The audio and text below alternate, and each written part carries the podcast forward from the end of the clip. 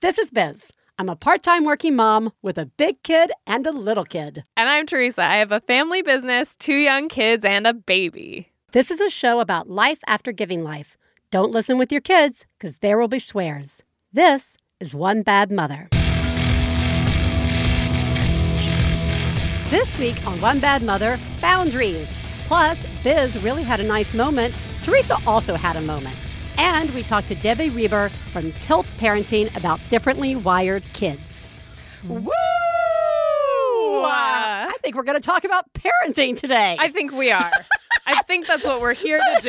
Yeah, but sometimes I feel like we're like it's very deeply like personal. Yeah. and th- don't worry, there'll be that. Yeah. But also, it's like we're gonna talk about parenting stuff Yes. today, Yes. like a real Yes. parenting show. Let's learn some things and be helpful Okay. to others. sure. You know what I want to learn right now?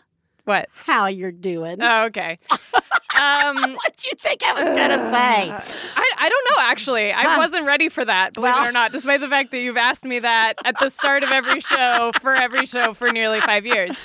I'm hanging in there.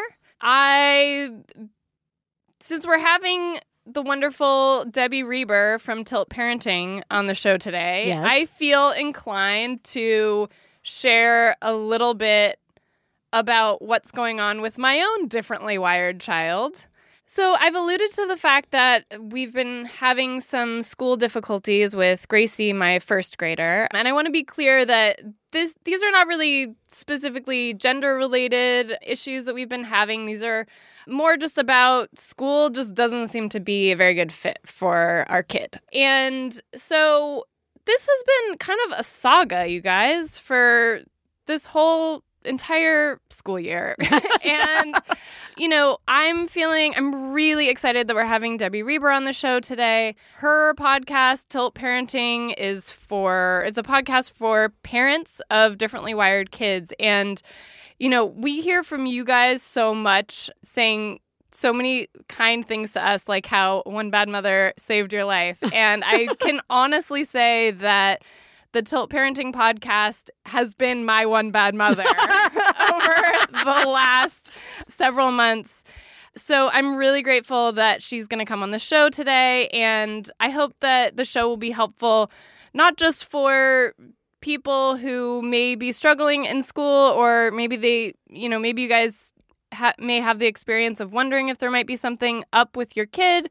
But I think for everybody to have a better understanding of a lot of differences that kids can have and you know, when kids are having trouble in school and they can't sit still or they can't complete an assignment or they can't follow instructions, that, you know, it's not always just a behavioral issue. It's Right. not always, you know, parents not being good disciplinarians. um, which I think, you know, a lot of people know, but a lot of people, you know it's know, an easy judgment to fall into. it's so easy Right. and it's so easy to you know when it's when it's not your kid it's so easy to say like oh well that must suck and that you know that would never. If they happen. tried harder, that would never happen never to happened in my house. because that, yeah But I would also think, at least for me, whenever my kids are, you know, struggling with something, not only my first thought is, is it me?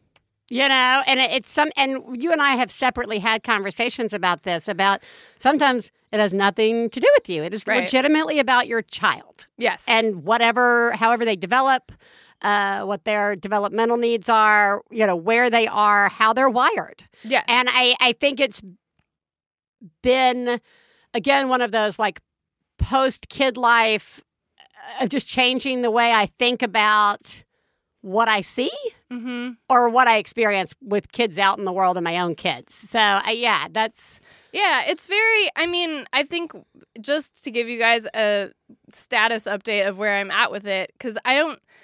I don't really feel like getting all into what's going on with my child yet, um, at least. But I, but you know, as we've said before, this show is about us, Right. And what I am going through right now is very real, and it's, it's basically, you know, many months of putting a lot of energy into trying to make things better for my child Right. at school and in life. And we, you know, we're starting to see some some rewards in terms of at home, like our our home life has gotten a lot better and we've learned a lot. Um, but the school situation is not resolved at all, and it's become a real sore point for me.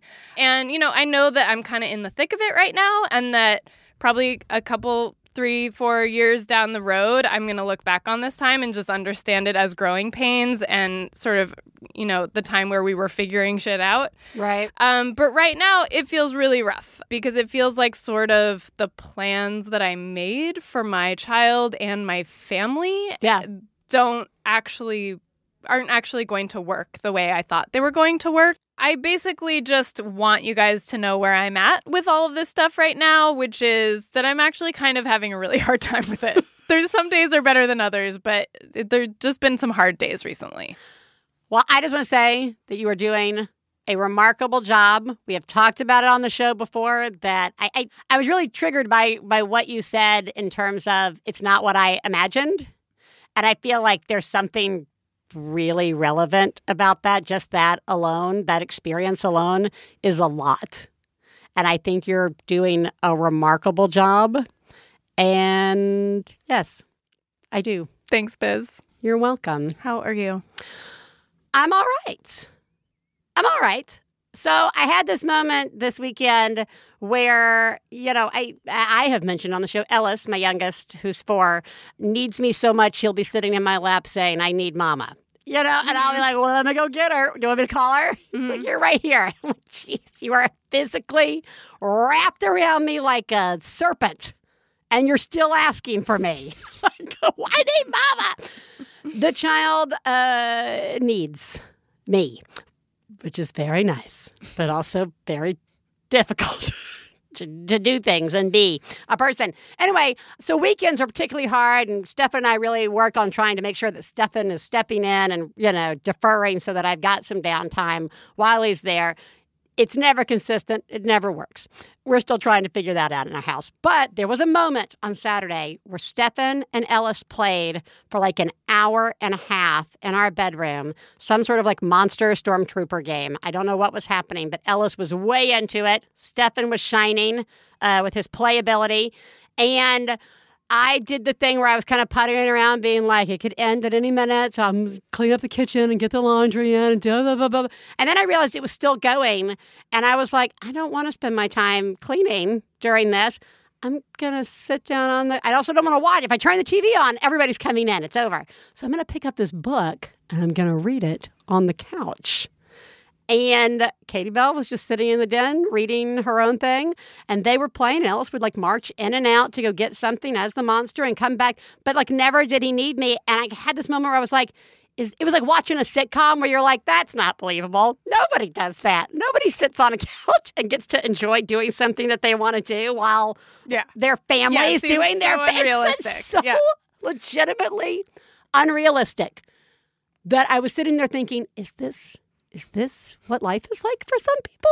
Is this like how it could or should or whatever would be? Like, is this it was like the opposite of my normal this is not my beautiful house. Right. Like, how did I get here Yeah. moments? But I sat down and I really enjoyed it. That's great. So so that's that was what I did. That's awesome. I I think what you were talking about and what I uh, just shared, I think actually ties in really nicely to what we're going to talk about today, which is boundaries. Please take a moment to remember if you're friends of the hosts of One Bad Mother, you should assume that when we talk about other moms, we're talking about you. If you are married to the host of One Bad Mother, we definitely are talking about you. Nothing we say constitutes professional parenting advice. Biz and Theresa's children are brilliant, lovely, and exceedingly extraordinary. Nothing said on this podcast about them implies otherwise. Theresa, Yes. boundaries. this, a lot of people, boundaries can mean a lot of different things in the world of parenting. Today, we are specifically talking about our personal boundaries that we set up to sort of allow ourselves self care or space or anything, anything, our boundaries. Okay. And I'm using the word boundaries because, as I have stated, I have gotten back into some therapy, uh, which is great. I highly recommend Yay. it. Yay. And my therapist keeps using the word Well, what what boundaries do you have in, in place? Do you have boundaries in place? How are you setting up? Ba-? She keeps using this word boundaries, and of course, the first time she mentioned it, I was like, I have none. I'm Yeah. drowning. Yeah, yeah. But uh, what I like about therapy is, you know, something goes in my head, and then I chew on it for like the Right. week between sessions. Yeah. And uh, I call it homework. And the word boundary really stuck and kind of became this sort of mantra in my head uh, about not only like two things happened. One, I started noticing where I, I had, in fact, set up boundaries. And I was identifying what they were. Like, boundary wasn't just like elusive word, and we'll talk about sort of what it means and what can be a boundary, which made me feel good that I actually had successfully done some boundary setting Yeah. no matter how frugal they may be, those boundaries. And it helps me identify where I needed a boundary. So, anyway, I, I thought we could discuss boundaries today on the show. Great. So, I let me uh, start with let's start with why do we think boundaries are important? Like, it's not so much literally setting up a wall Mhm. or closing a door. Though I think those are types of boundaries. But I, I've been really looking at them in the sense of things that happen every day Mhm. where I need to set up. I mean, I guess you could refer to these as like routines or patterns Yeah, or it's like things that framework or something. framework. But for but I'm using them definitely in the sense of protecting myself and helping myself start setting up long-term boundaries that allow me to take care of myself Mm-hmm. better. So a good example is at the dinner table uh, or at any meal. Any meal, it's at a table. Ellis sits next to me, and within two minutes of us sitting down, he starts crawling up to sit. We have like we have um uh, like a picnic style table with benches, so he and I sit on the same bench. He starts like crawling up and sitting in my lap. Right, and I'm like, nope, you can't. Or he's like hugging me while we're Mhm. eating, and and it makes it a difficult to eat, Mhm. and b it's just not a habit. I need Yeah. my fucking space while Yeah. I'm eating. Yeah. he's four, and I'm 44. Right. Yeah. We're all in a developmental zone where this should be clear. It's really hard to use your arms and hands to eat your Yeah. food when there's somebody putting their weight Yeah. on your arm or your hand. Correct. It's like really uncomfortable. It is. And there's the chance for danger. Yeah. If I'm having something in which I need a knife. Plus, I need him to be fucking eating his food or Right. at least pretending right. that it's a meal that he's involved in. Yeah. And so I've been saying, you know, I don't want to be like, don't touch me Right. because I've grown as a person. Mhm. But instead, I say, at the table, if you would like a hug, you may ask me for a hug. Other than that, our bodies are, you know, we keep our bodies to ourselves Yeah. at mealtime. Yeah. And that's been working pretty well. Like, I realized Yeah. that was a boundary I had set up Yeah. so that I could have self care of eating my own food Yeah. and set up like some limits. Yeah. So like what I have. So that to me, like to me, that like personifies what I think of boundaries like. Uh-huh. What about you? Oh, yeah. I mean, there's so, like, I, hearing you talk, it just made me think of how we have these set up in all areas of our life. Yeah. Hopefully. Hopefully, Like, because right. I have those same kinds of things with my kids about when and how it's okay to physically attach themselves to my body. Yeah. Um, and it does usually involve like I- I've been like kind of on repeat, like teaching them how to offer a hug to somebody Right. rather than like what they will sometimes do, which is run up and attack me with a hug and surprise me with a hug.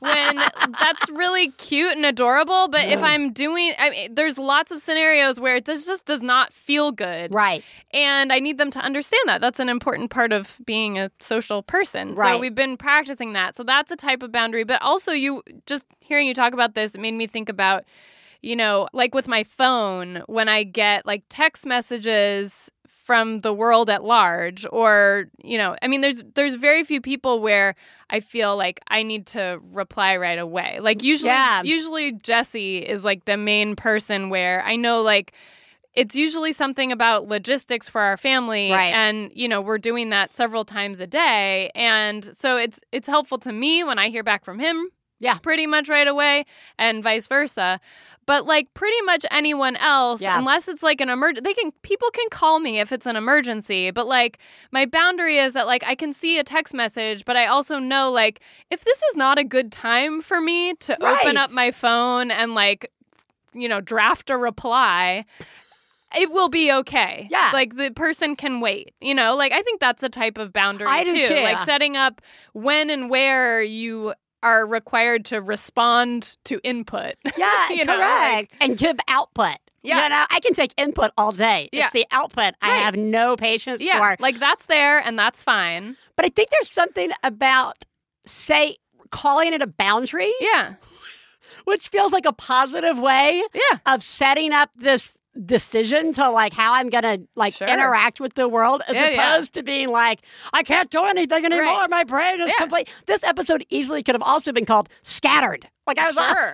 Yeah. fucking all over the place. Yeah, it's Right? like it's it's also it's like permission to say no. Yes. all the time. It permission is. to say no. Yes, this correct. is when and where I can say no, and that is and saying no is good for everyone. right. And so Yeah. I feel like there's such a, or at least for me, I see a real positiveness around using that word, even though it can be Yeah. referred to in all these other ways. Yeah. But it's anchoring me right now. And I don't know why it took me forever to use the word. But again, there's something about using it as an anchor and being able to identify these boundaries. So, for example, if I'm cooking dinner, I'm not coming in and out of the den a million times, right? For the kids. Like they've got TV, they can come get me, right? Like that's a Yeah. boundary.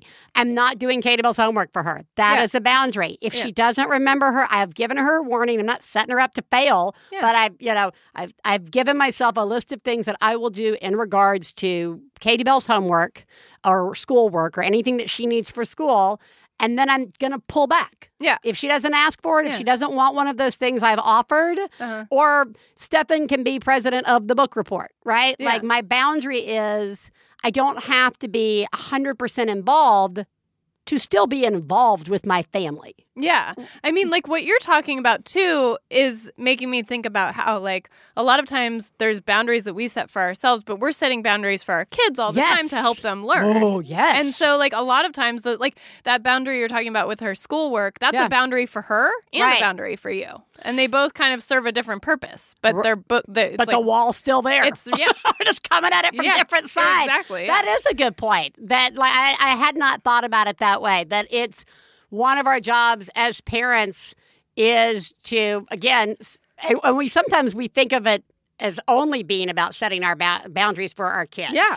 and we don't Yeah. think about it setting it for ourselves. It's that true, we yeah. really need it. Like Right. it's yeah, I, that's such a good point. like for example like sleep training or even if you Oh. don't want to call it sleep Right. training like however you set up beds Boundary setting. beds yeah boundary Bed boundary, boundaries. boundary training um however you set up beds in your house Yeah. and where people sleep and when they sleep and who they sleep Oh. with those are such good ones because it's like it's like helping us all learn what like I I feel like when I first came around to learning about like healthy sleep habits Yeah. for my babies it was all about like helping them like Yeah. helping them establish independence and helping them establish healthy sleep habits Right. but what I realized is there's there's plenty of times where actually what I'm doing is really caring for me and it's a boundary Yeah. that I needed to set. Yeah. And and then sometimes that also works for them on the other side of that. Well, right. Well, it's so funny. That's so you're so generous. You're so much more generous. What do you mean? Because I'm like, what if I think about sleep? Yeah. For me, it was all about my boundaries. I mean, obviously, I wanted to, to like help my kids learn to sleep. Yeah. it's not like you just are born and like no sleep, Yeah. right? Like to teach them about sleep. Yeah. But the boundaries about like where I stepped in and where I didn't Uh-huh. was all about my self preservation. yeah. Whether that self preservation was needing to go in every five minutes just for my Yeah. emotional state Yeah. or needing to put earplugs in Yeah. and ride it out. And Yeah. I was on both sides of that. So, like, Yeah. but the benefit is still that I've set boundaries for them. Yeah. I know it's so funny.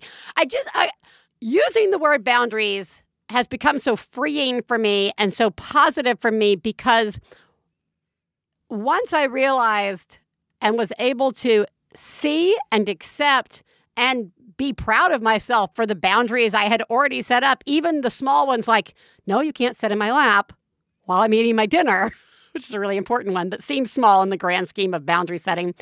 Once I was able to identify them, I have found it so much easier to identify new places where I need to put them in, which feels like some sort of major turning point. right? As opposed to just like walking through it, you know, through life, just piling it up. Yeah, okay, I'll do one more thing and it's this and Yeah. that and blah, blah, blah. Now I can be like, I don't have to go into the school. Yeah. I it's okay. Yeah. You know, I That's a healthy boundary. yeah. Yeah. I can identify these other places where I need to set up new boundaries and it's a lot easier to do it. Yeah. Which I feel like in parenting so far, I haven't had as many that was an easy thing to start adding Yeah. to my life. yeah. Right? So true. as Yeah. opposed to I'm going to put stickies everywhere to remind myself to be a person. Right. Like it, it literally is like boundary alert. That's Yeah. that's one that I can set up, Yeah. and it's and everybody's going to be safe and fine and Yeah. okay and Right. survive it. Yeah. And the boundary can move. You know, left Yeah. or right, uh, depending on what's happening. yeah. But I have, though I have not filled all that new boundary setup time with tons of self care, I have found emotionally that just being aware of boundaries hmm has become self care on some level for me. Like I feel an emotional reward So good. by just being aware of them and realizing this is something I can do has in itself become a self care thing. I love that so much. I do too. It makes so much sense because it's also like I, I think that it flies directly in the face of that feeling that we that kind of builds within us Yeah. as parents and where it's like you should you can do more. You should do more. Have you done this? Have Yeah. you heard about this? You can also do this. Well, why don't you sign up for this? Would you like to come do this? Would Yeah. you like to- it's like there's always more. yeah. And so I feel like every so often we have to be reminded, like, oh, yeah, boundaries is also something we Yeah. should be doing. And Yeah. that takes us back down. Like, Yeah. it takes things out, like, back from spiraling out of control. Yeah, it really does. Even if our boundaries are a very small box Yeah. that we stand in Yeah. very still Yeah. for most of the day.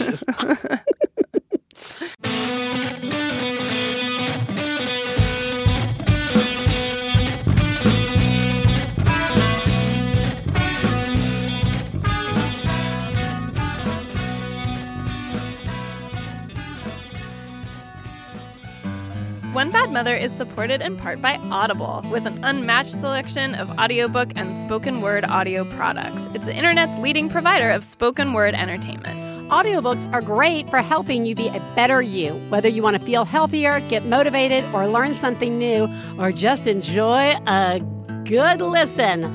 You can check out lots of different books. For example, American Housewife by my sister Helen Ellis. That's a fun time while you're cleaning the toilet. Audible is offering One Bad Mother listeners a free 30-day trial membership. So get a free audiobook with a 30-day trial today by signing up. Go to audible.com slash badmother or text badmother to 500 500 to get started.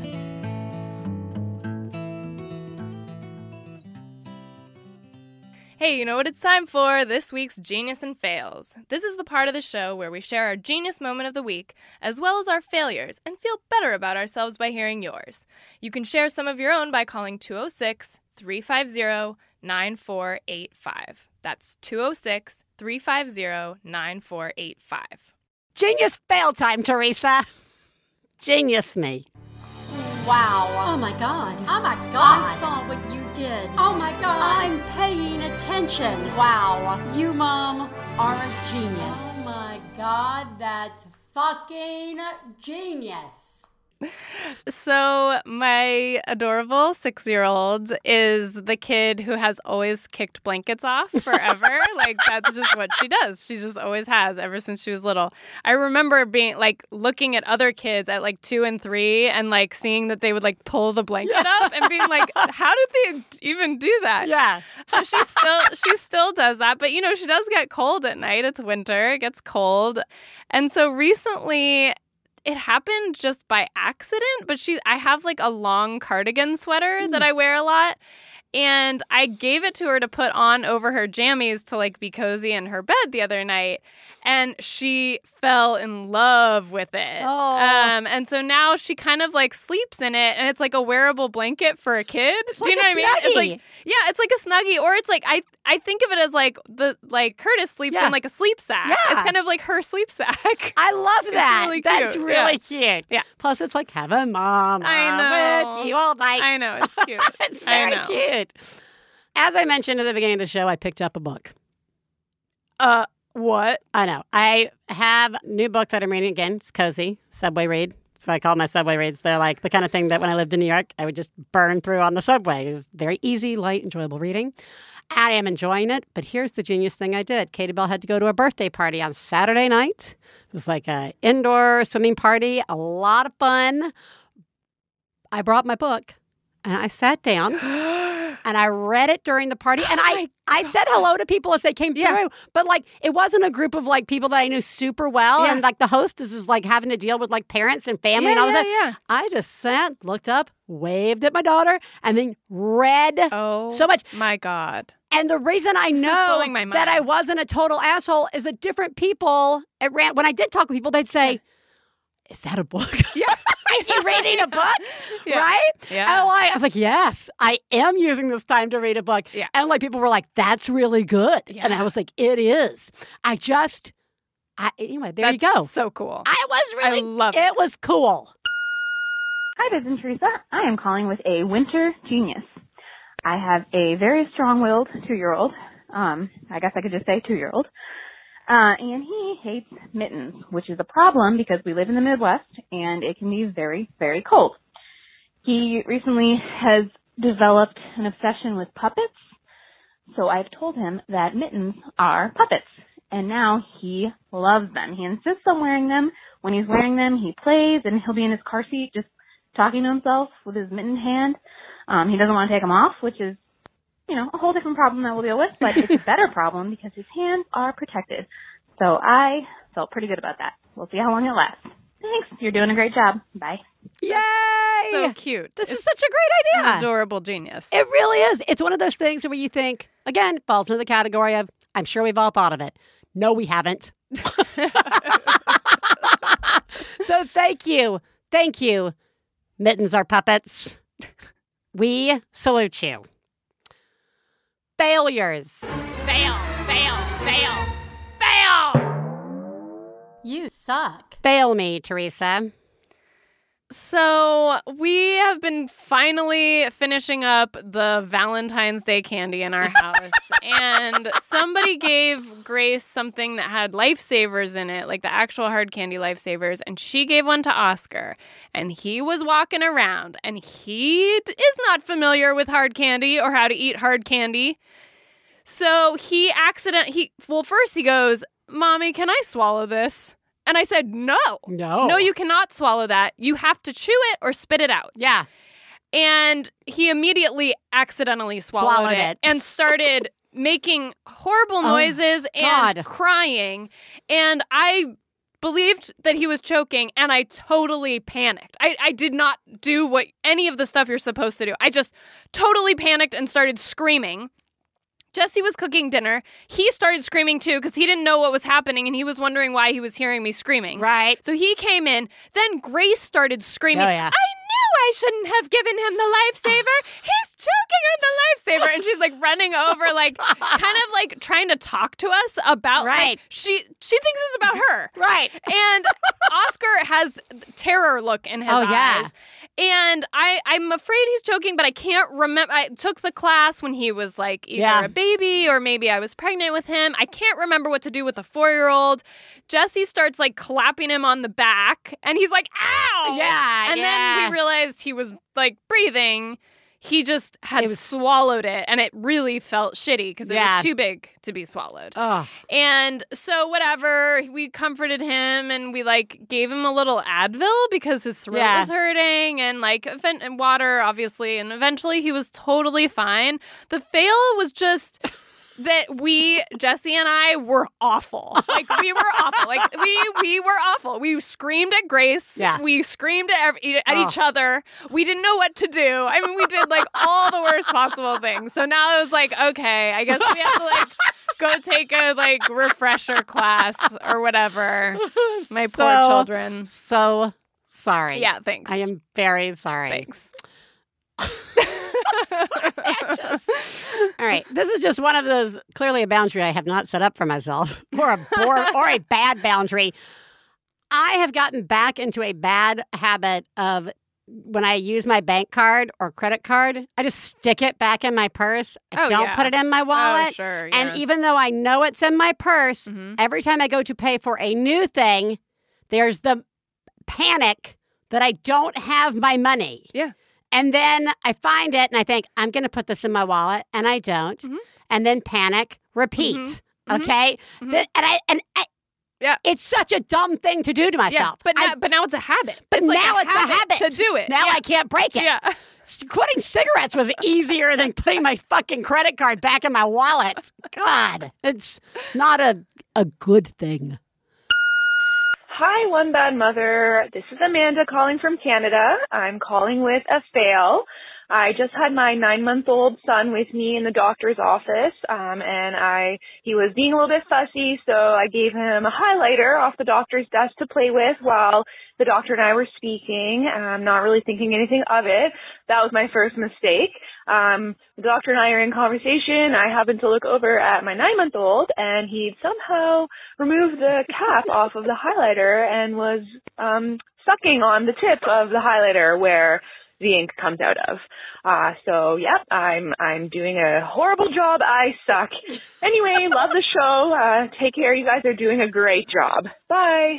I like that this was at the doctor's I know. office. That's the best part. It's like suck, suck, suck. Uh, I mean, I have to admit that I'm a little like could have been worse. Yeah. Could have written all over the wall. Right? Yeah. For me, somehow that's worse than Yeah. sucking on that. Because I'm like, oh, the doctor's there. right, right.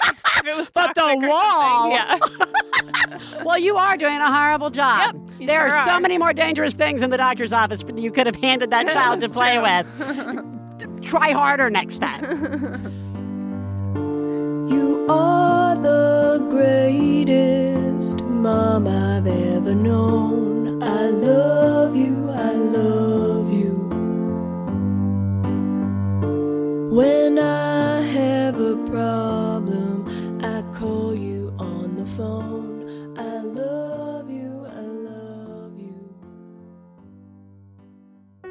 One Bad Mother is supported in part by Blue Apron.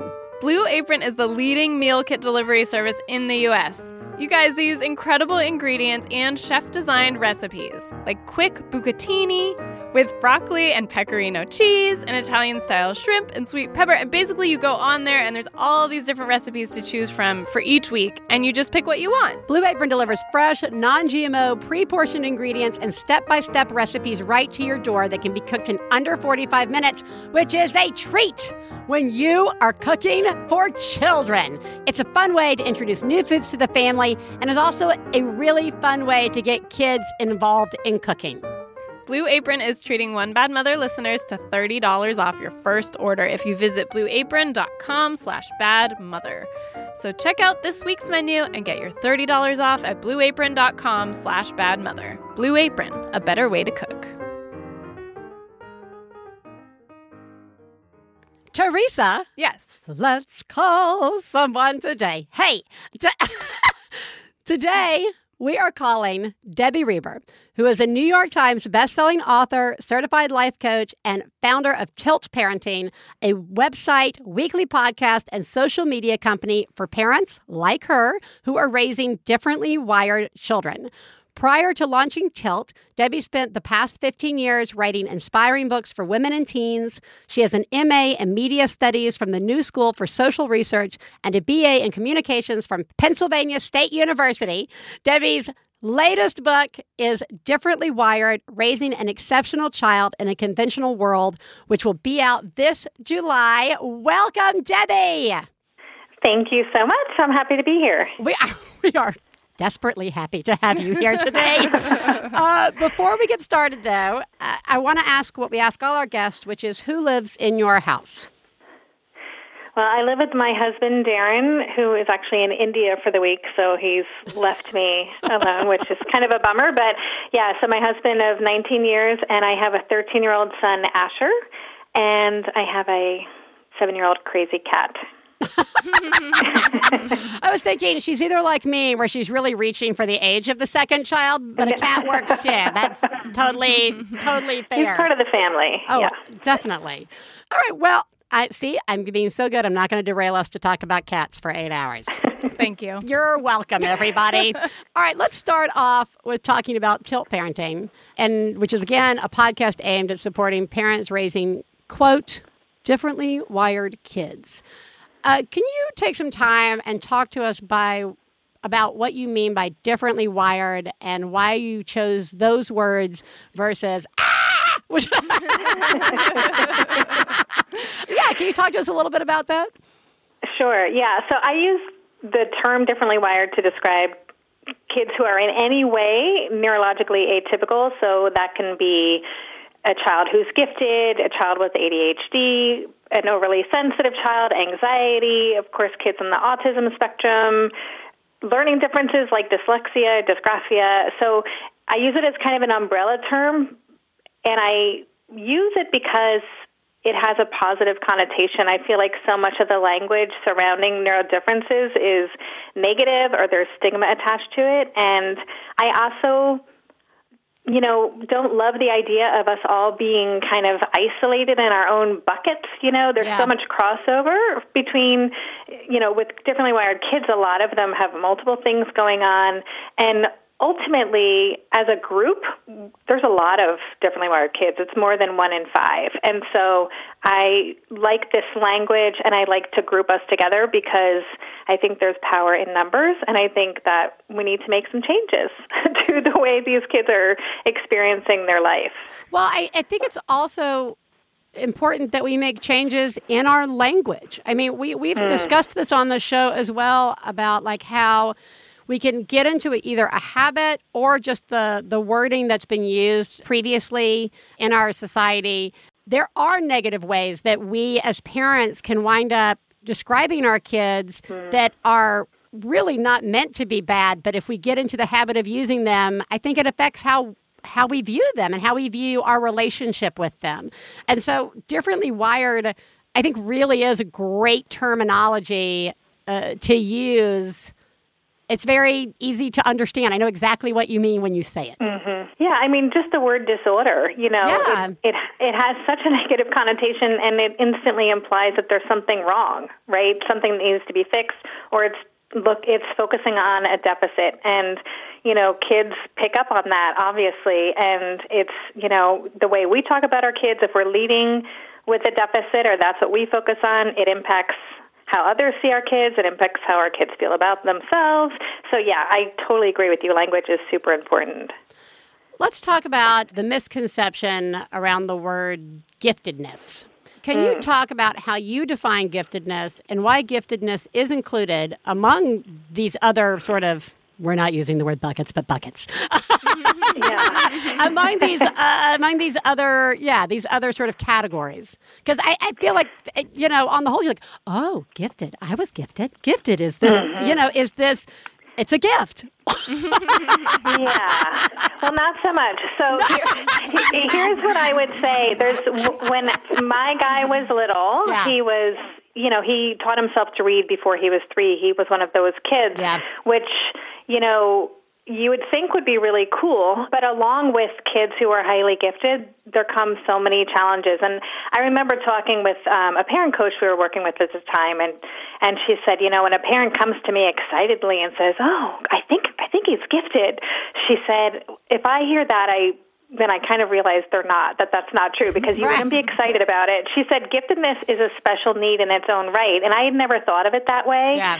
And I, I didn't like the language, the, the term myself because it did feel like it had a lot, um, you know, it was weighted with all these other ideas, or you know, that we thought our child was better than this, or Yeah. you know, and and it, that's not what it's about. Giftedness is and is really a different way of experiencing the world, and many gifted children really, really are struggle with just being hypersensitive to the world around them. They experience their feelings more intensely. They're usually have you know what's called asynchronous development so intellectually they're operating up here emotionally they may be well below their peers and that disconnect is a really it can really be unsettling for them and dysregulating for them. So it is something that we need to recognize and support and it, it really isn't about doing well on tests. It's a way it's a way of experiencing the world that's intense and it can be challenging.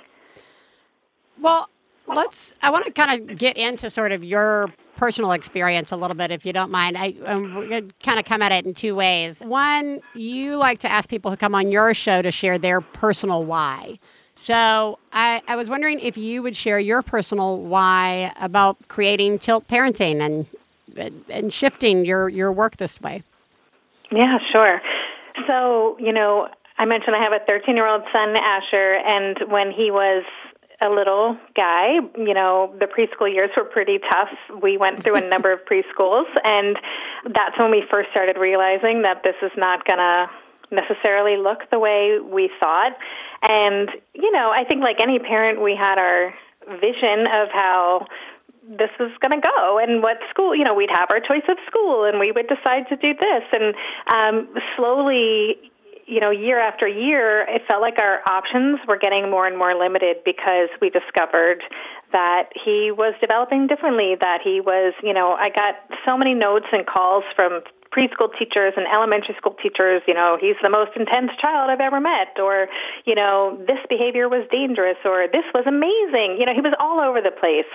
But we were learning that he was really difficult in a school situation and wasn't thriving and we discovered more about who he is he has a diagnosis of ADHD he has a diagnosis of Asperger's and then he has you know has has a ridiculous IQ so he's a complicated kid and you know I'm one of those people who I'm great at researching and finding information and just, you know, I get stuff done. And I was so stuck. I couldn't figure out where to go, how to get help.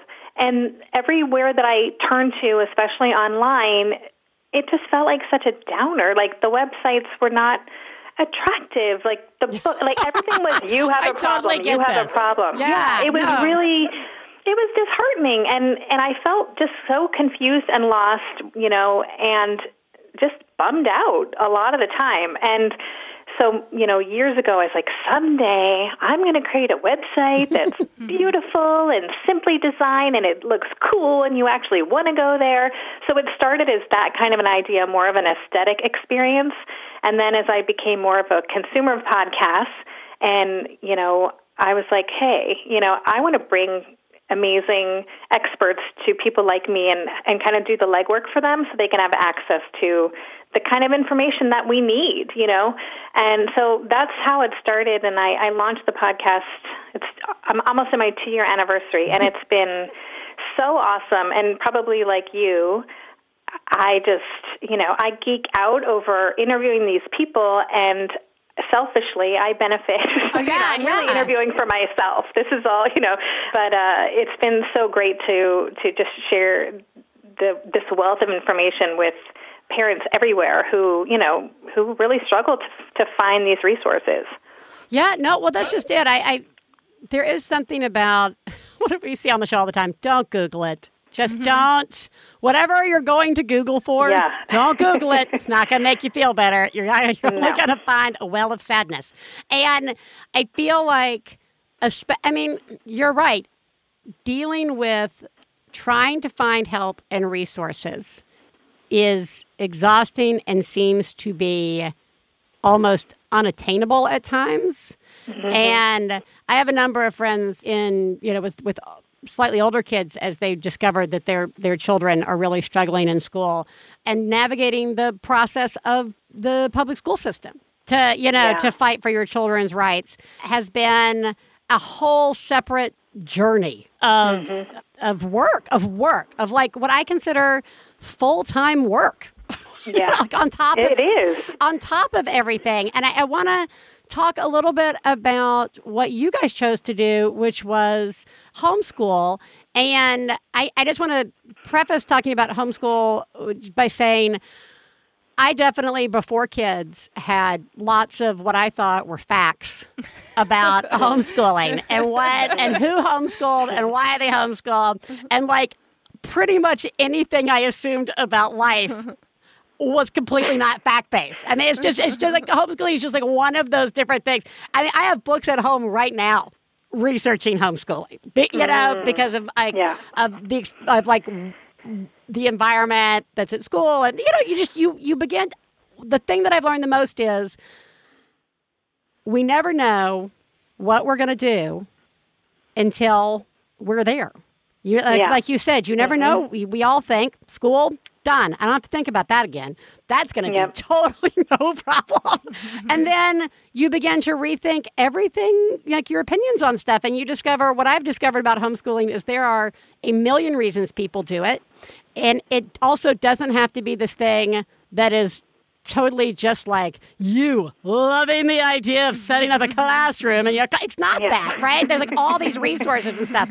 So can you you got to call yourself a reluctant homeschooler. Can you tell Yeah. us about your process? Because i feel like the more we talk about that there are options out there the more the less alone we can feel when we're in these Yeah. situations Yeah, yeah, and you're absolutely right. I was a reluctant homeschooler, and in fact, uh, an educator who was who was a dear friend of mine had encouraged me to do it a year and a half before I actually said yes, and I left that conversation in tears. Like, there's no way I can do this. But when we moved um, abroad, I live in Amsterdam now, and we made the choice to come here.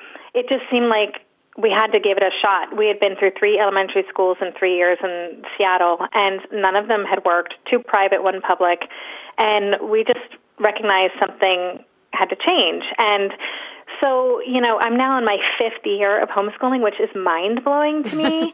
I yeah, I can't believe it. And the first year was really it was really difficult because we had to kind of figure out how we were going to relate to each other. Yeah. And being kind of the control freak, you know, uber organized person that I am, you know, I was like, I was planned, you know, out, like crazy. And, and, you know, Asher, while he needed structure, he also needed to be able to follow his areas of interest.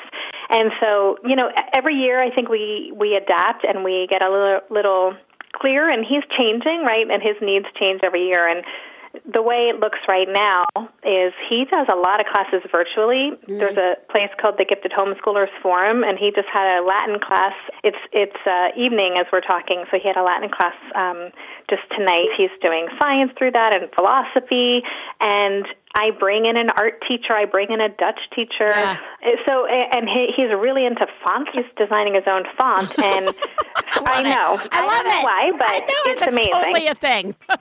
it's yeah he's really into typography and i uh through a mutual friend i found this woman he met a woman who teaches at the royal academy of art in the hague and she's now asked to be his like official mentor so they're meeting tomorrow so it's really interesting how you can follow your child's interests and let them really go there, you know, go deep into it and then use those as a springboard for other things. And so at this point, my role is, you know, I teach him language arts, which for me is fun because we read literature and discuss it. And I teach him history. And, you know, we've done the world wars, we're doing U.S. history this year, but again, I'm kind of geeking out over that stuff. Right. And the rest of it, I'm kind of like his, I guess, school administrator. I make sure things stay on track and kind of helping him learn those executive functioning skills on organizing things. But you're absolutely right. It can look so many ways. You could travel around the world in homeschool. You could have your child in a co-op and they're with a bunch of kids every day. You know, Yeah. uh, there's just there really are no limits. There's online schools, so they could be fully enrolled and have all their work, you know, done virtually, and and the administration behind it as well. So, and I'm, you know, similarly, I had my own you know, preconceived notions about the kind of people that homeschooled. And now I'm one of those people, and I still get looks when I tell people I homeschool. And, you know, it is what it is, but it works for our family, and he's a much happier kid. I have a question for you about homeschooling, Debbie. Maybe it's too hard to imagine, but knowing now what you know now, do you do you ever feel like, "Oh, this actually would have been fine if we started earlier?" or like do you feel like it was so key to have those first few years of Asher in in a like normal school setting for a while before, you know, I think you started homeschooling him when he was like 9 or 10 or something. Like mm-hmm, do you feel yeah. like there do you feel like that was the best age or do you have a feeling about when is a good age to start? And again, I realize it's probably different for everyone and it's probably really hard to like think about that in hindsight, but I'm just wondering what you what your feeling about that is now. I think that knowing what I know now and the kind of kid he is, and you know, even just with his ADHD alone, he's not a kid who can sit still and do any work. And so he was constantly being redirected or told he wasn't paying attention. So knowing what I know now, I think he would have thrived, you know, and would have we would have we would have gotten out of a few years where he was really starting to identify as a bad kid and he was getting kicked out of the class all the time and spending lots of time with the principal. So that was not great for his confidence and he definitely had anxiety in those years. So I would have to say, yeah, but I wasn't ready. So, you know, I had to get to a place where I was ready and I think a lot of parents do. But that's my oh, question. Sorry. Well, no, I, I want to jump on this because I, I think that's my immediate question. Listening to to your experience is, I I you know what? I have no doubt that it's better for Asher. you know what I mean? Yeah, right. But yep. uh, I am also who I am, and I'm like, mm-hmm. what would this be like for me?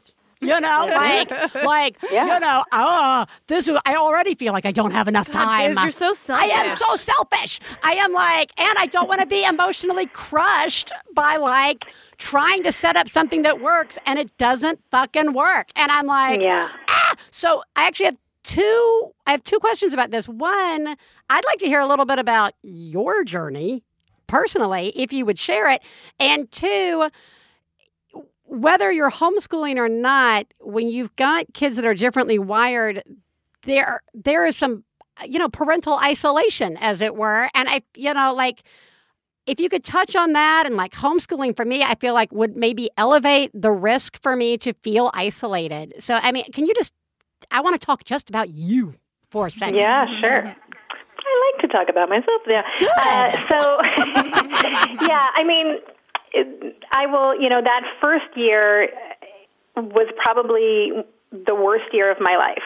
So that first year homeschooling here, and I think part of it is because you know we basically left any support system we had. We were living in a new country oh, without yeah. friends, so we just went for it in a big way. And this person was so angry with me for having uprooted him from his life. So mm. he was not a happy kid. And you know, so personally and and as someone who you know, I work, I've been independently employed since 2003. I'm an introvert. I love to be alone. I loved when he was in school because I had all day to work on my projects. And, you know, I'm very self, I'm not going to say selfish, but I'm self interested about mm. my time and what I need to do to be a happy person. And, so that first year, I really struggled. I worked with a parent coach who has an autistic son, so she really understood my perspective. And she helped me kind of realize that I had all these expectations that I should be able to rock this. Like, mm. I'm really good at things. Why am I failing at this? Why is this so hard? It's always going to be hard. Will I make it? You know, I really went to a dark place. And you know, it was just over time, and I, you know, and I still have dark days. It's not like it's all rainbows and sunshine all the time, especially now that I'm homeschooling a teenager who's a different kid than he was, you know, right.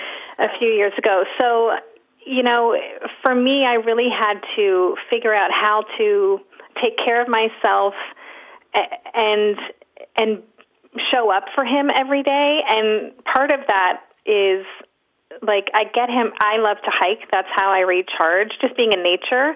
And so, you know, even just as we're talking, I took him away last night to a national park here in the Netherlands for the night and we spent all day today, you know, until about 3 biking in this national park and I was so happy, you know, and he it helps him re-regulate too. So I found ways to kind of build my self care into our time together mm. so my needs are still being met. Um, so, you know, and in terms of, of the isolation, I mean, that has been a challenge and continues to be a challenge because there's not a big homeschooling community here. And, you know, and I live, my friends are mostly expats who tend to move back to the yeah. U.S. after being here for a few years. So that's challenging. But, you know, I partly maybe that's part of the reason why I created Tilt Parenting too, because I consider that virtual community part of my support, and it definitely feeds my soul to know that you know there's a lot of us out there, and to feel connected to that. It's not easy, you know, it's not easy, and my husband's super supportive, and and if I say I really need to get away for the weekend, he's good with that. So, you know, if I need to go away with a girlfriend or whatever. So I recharge as often as possible because, you know, when you're spending this much time with a, a kid, anyone homeschooling their child, it's important that you kind of manage your own energy so you don't negatively impact that relationship. Well, let's talk, let's actually wrap up on managing ourselves as the parents a little bit. The whether you're homeschooling or not, if you've got a differently wired kid, I think there, and we we talked about this at the beginning a little bit. There's a there's a real opportunity to get into bad places, right? To mm-hmm. to there's the the burnout of trying to figure out resources, doing the research, what's the best thing to do, how can I fix this problem, what, you know, like all of that burnout. There's also the stress and anxiety of feeling like, A, it's something you can fix, or B, like we were.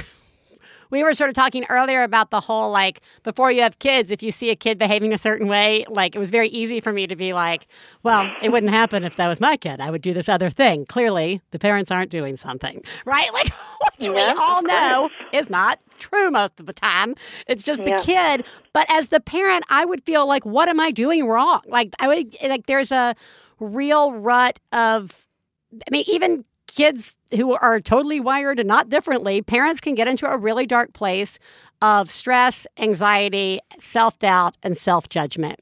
Uh, and mm-hmm. then you mm-hmm. throw in the isolation of parenting in general. What can you recommend based on your experience and the experts you've had on to talk about how parents can break those cycles or at least be aware of them? Yeah, I think, you know, judging yourself, which you just mentioned, is a huge one. And I think it's really important even to just start noticing when you're beating yourself up because I think we're extra hard on ourselves because we feel like it's our job. You know, it's really up to us whether or not this kid's going to ultimately thrive.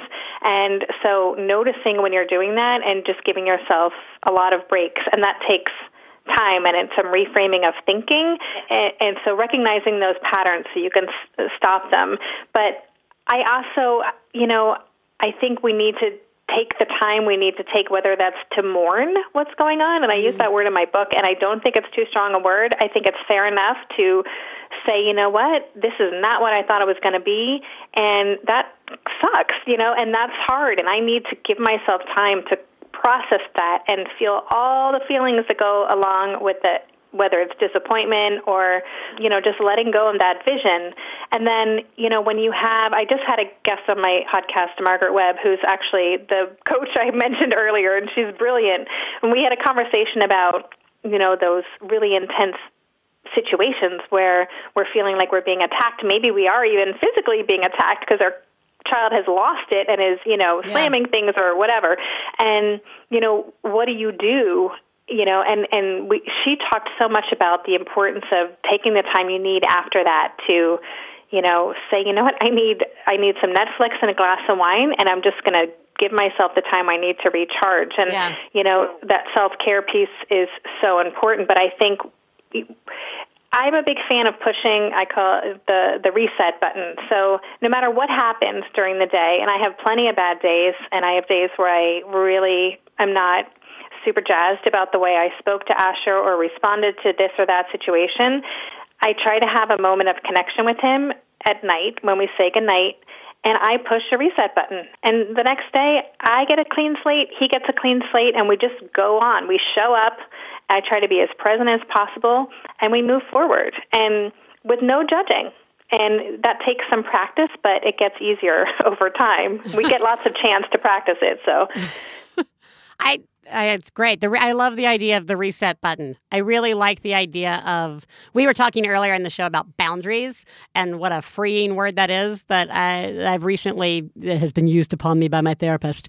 Uh, I'm like, oh, I know boundaries. I can set those. um, and how once you identify being able to do it, like identifying being able to reset at the end of the night and give yourself permission to reset at the end of the night. That Yeah. that that just feels like again this additional weight that can come off of you and permission to be okay and reset. I, I, I think that's really valuable regardless of your parenting situation. That, most days aren't pretty. most mm-hmm. days we are not our best. And you know, it's okay. It's okay. We it can- is okay. we can reset. Well, Debbie, thank you so much for joining us. Again, we're going to link everybody up to the website and the podcast, Tilt Parenting, which really is a, a helpful and entertaining and beautiful uh, place to go. And again, the her new book that's going to be coming out this summer, Differently Wired: Raising an Exceptional Child in a Conventional World, is going to be a must read. So, thank you, thank you so much for joining us. Thank you so much for having me. We'll talk soon. Bye bye. Bye. Bye. Message, pick up the phone. When you I call, on is moving now, no longer stone. When you I call, hand reaches out with a will of its own. Going into a bullseye interview, I know that it's somebody who does amazing work, but it's it's an actual conversation, and you know sometimes it gets real. No, but my mother. I remember my. I remember when I got. this is going to become a therapy session very quickly. Does that make sense? I feel like I'm in therapy. That was a great interview. Bullseye.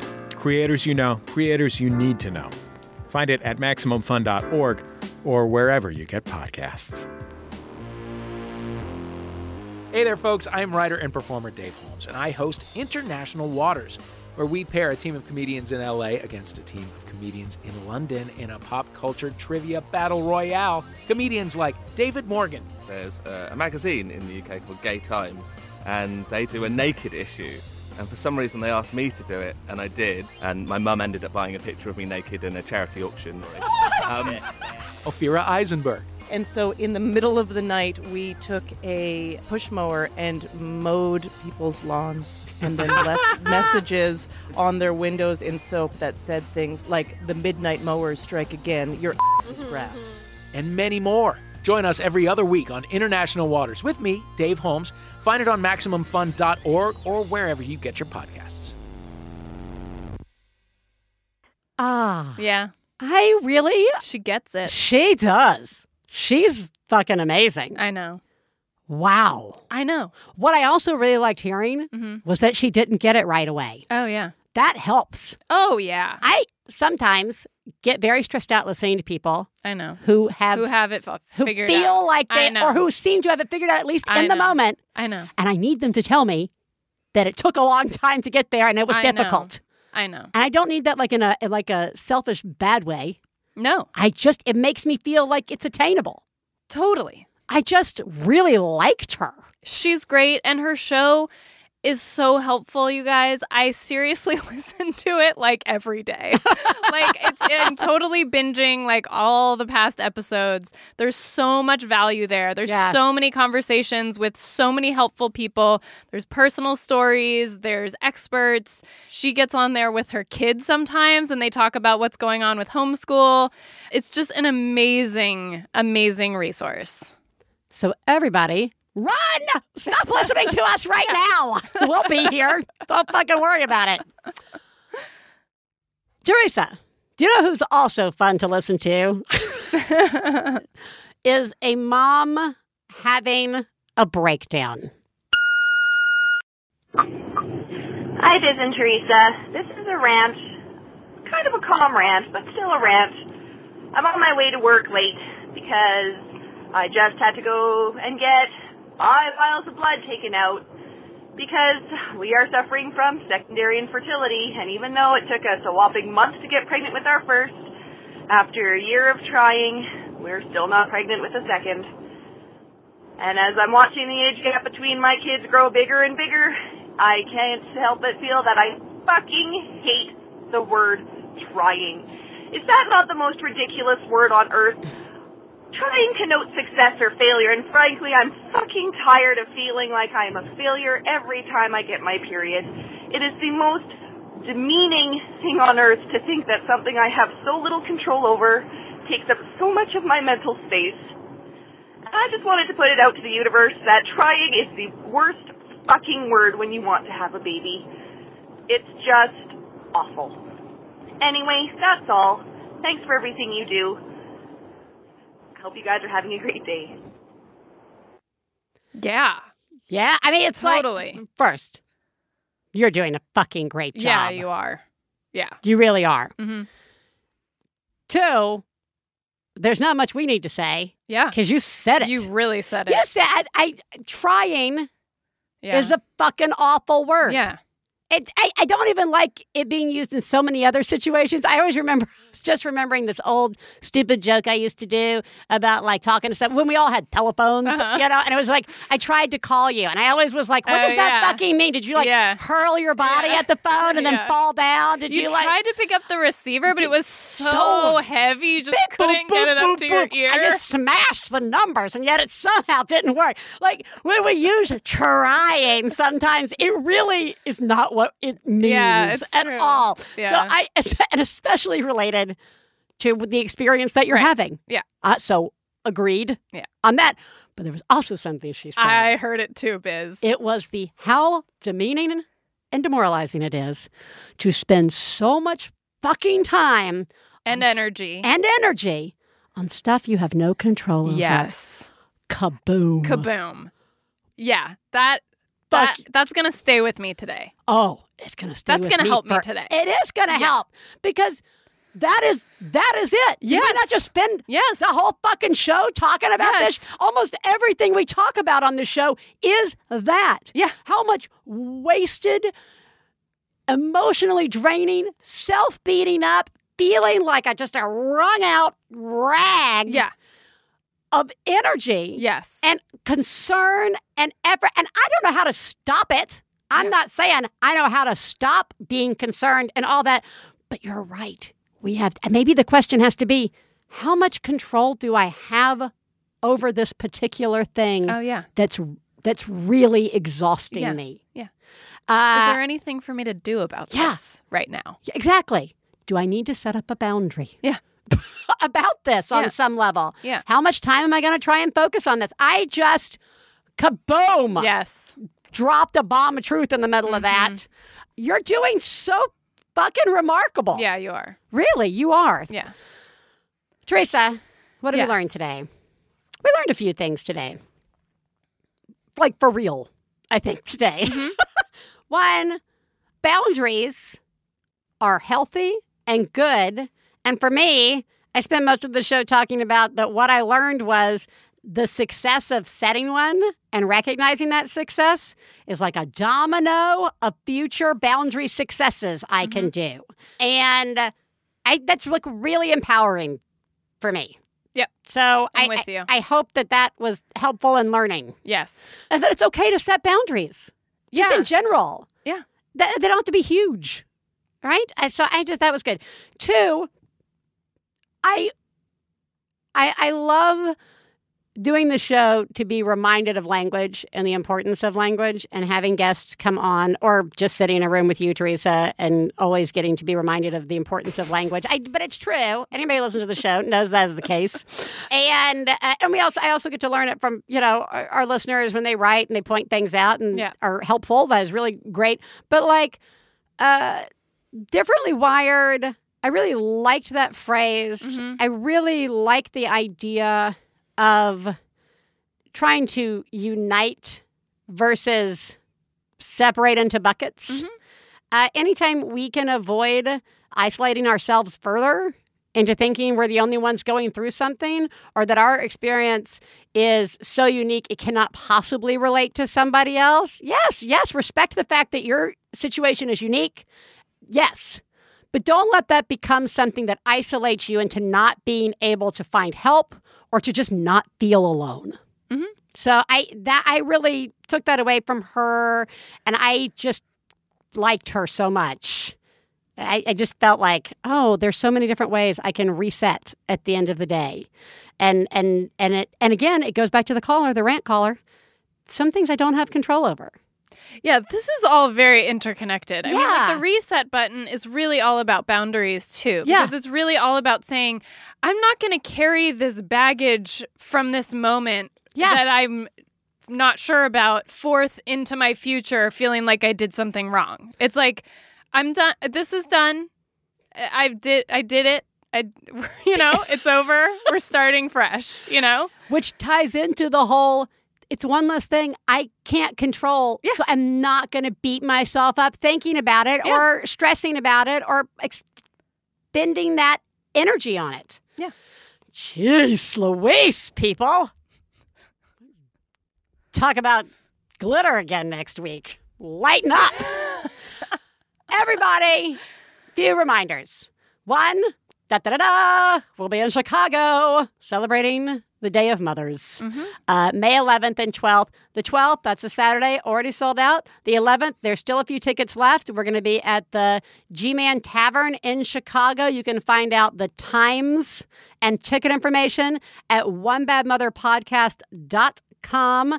You can join us on Facebook uh, in the private group or the public group. You can join us on Twitter at One Bad Mothers with an S, at Theresa Thorn, at Biz Ellis. Review us on iTunes, and you can check out our book and review it as well. You're doing a great job. 100 Ways You're Winning at Parenting. You can get that wherever you buy books.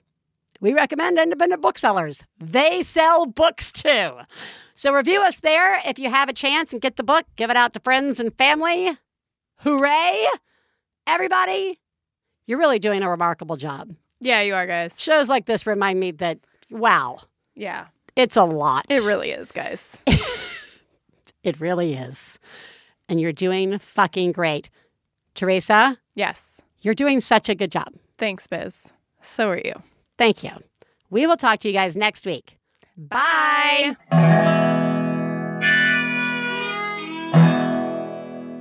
I got the low down mama blues. I got the low down mama blues.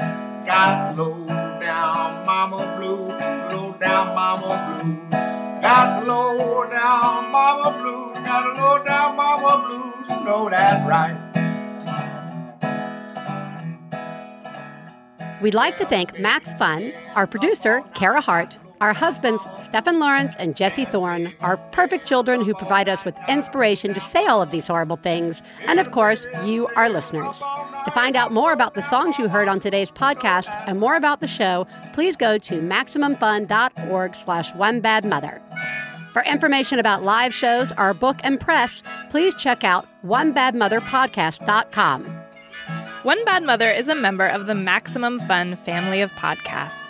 To support the show, go to MaximumFun.org slash donate. Well, daddy and baby fussing fight. Got low down mama blues. Oh, said daddy and baby fussing fight. Got low down mama MaximumFun.org. Comedy and culture. Artist owned. Listener supported.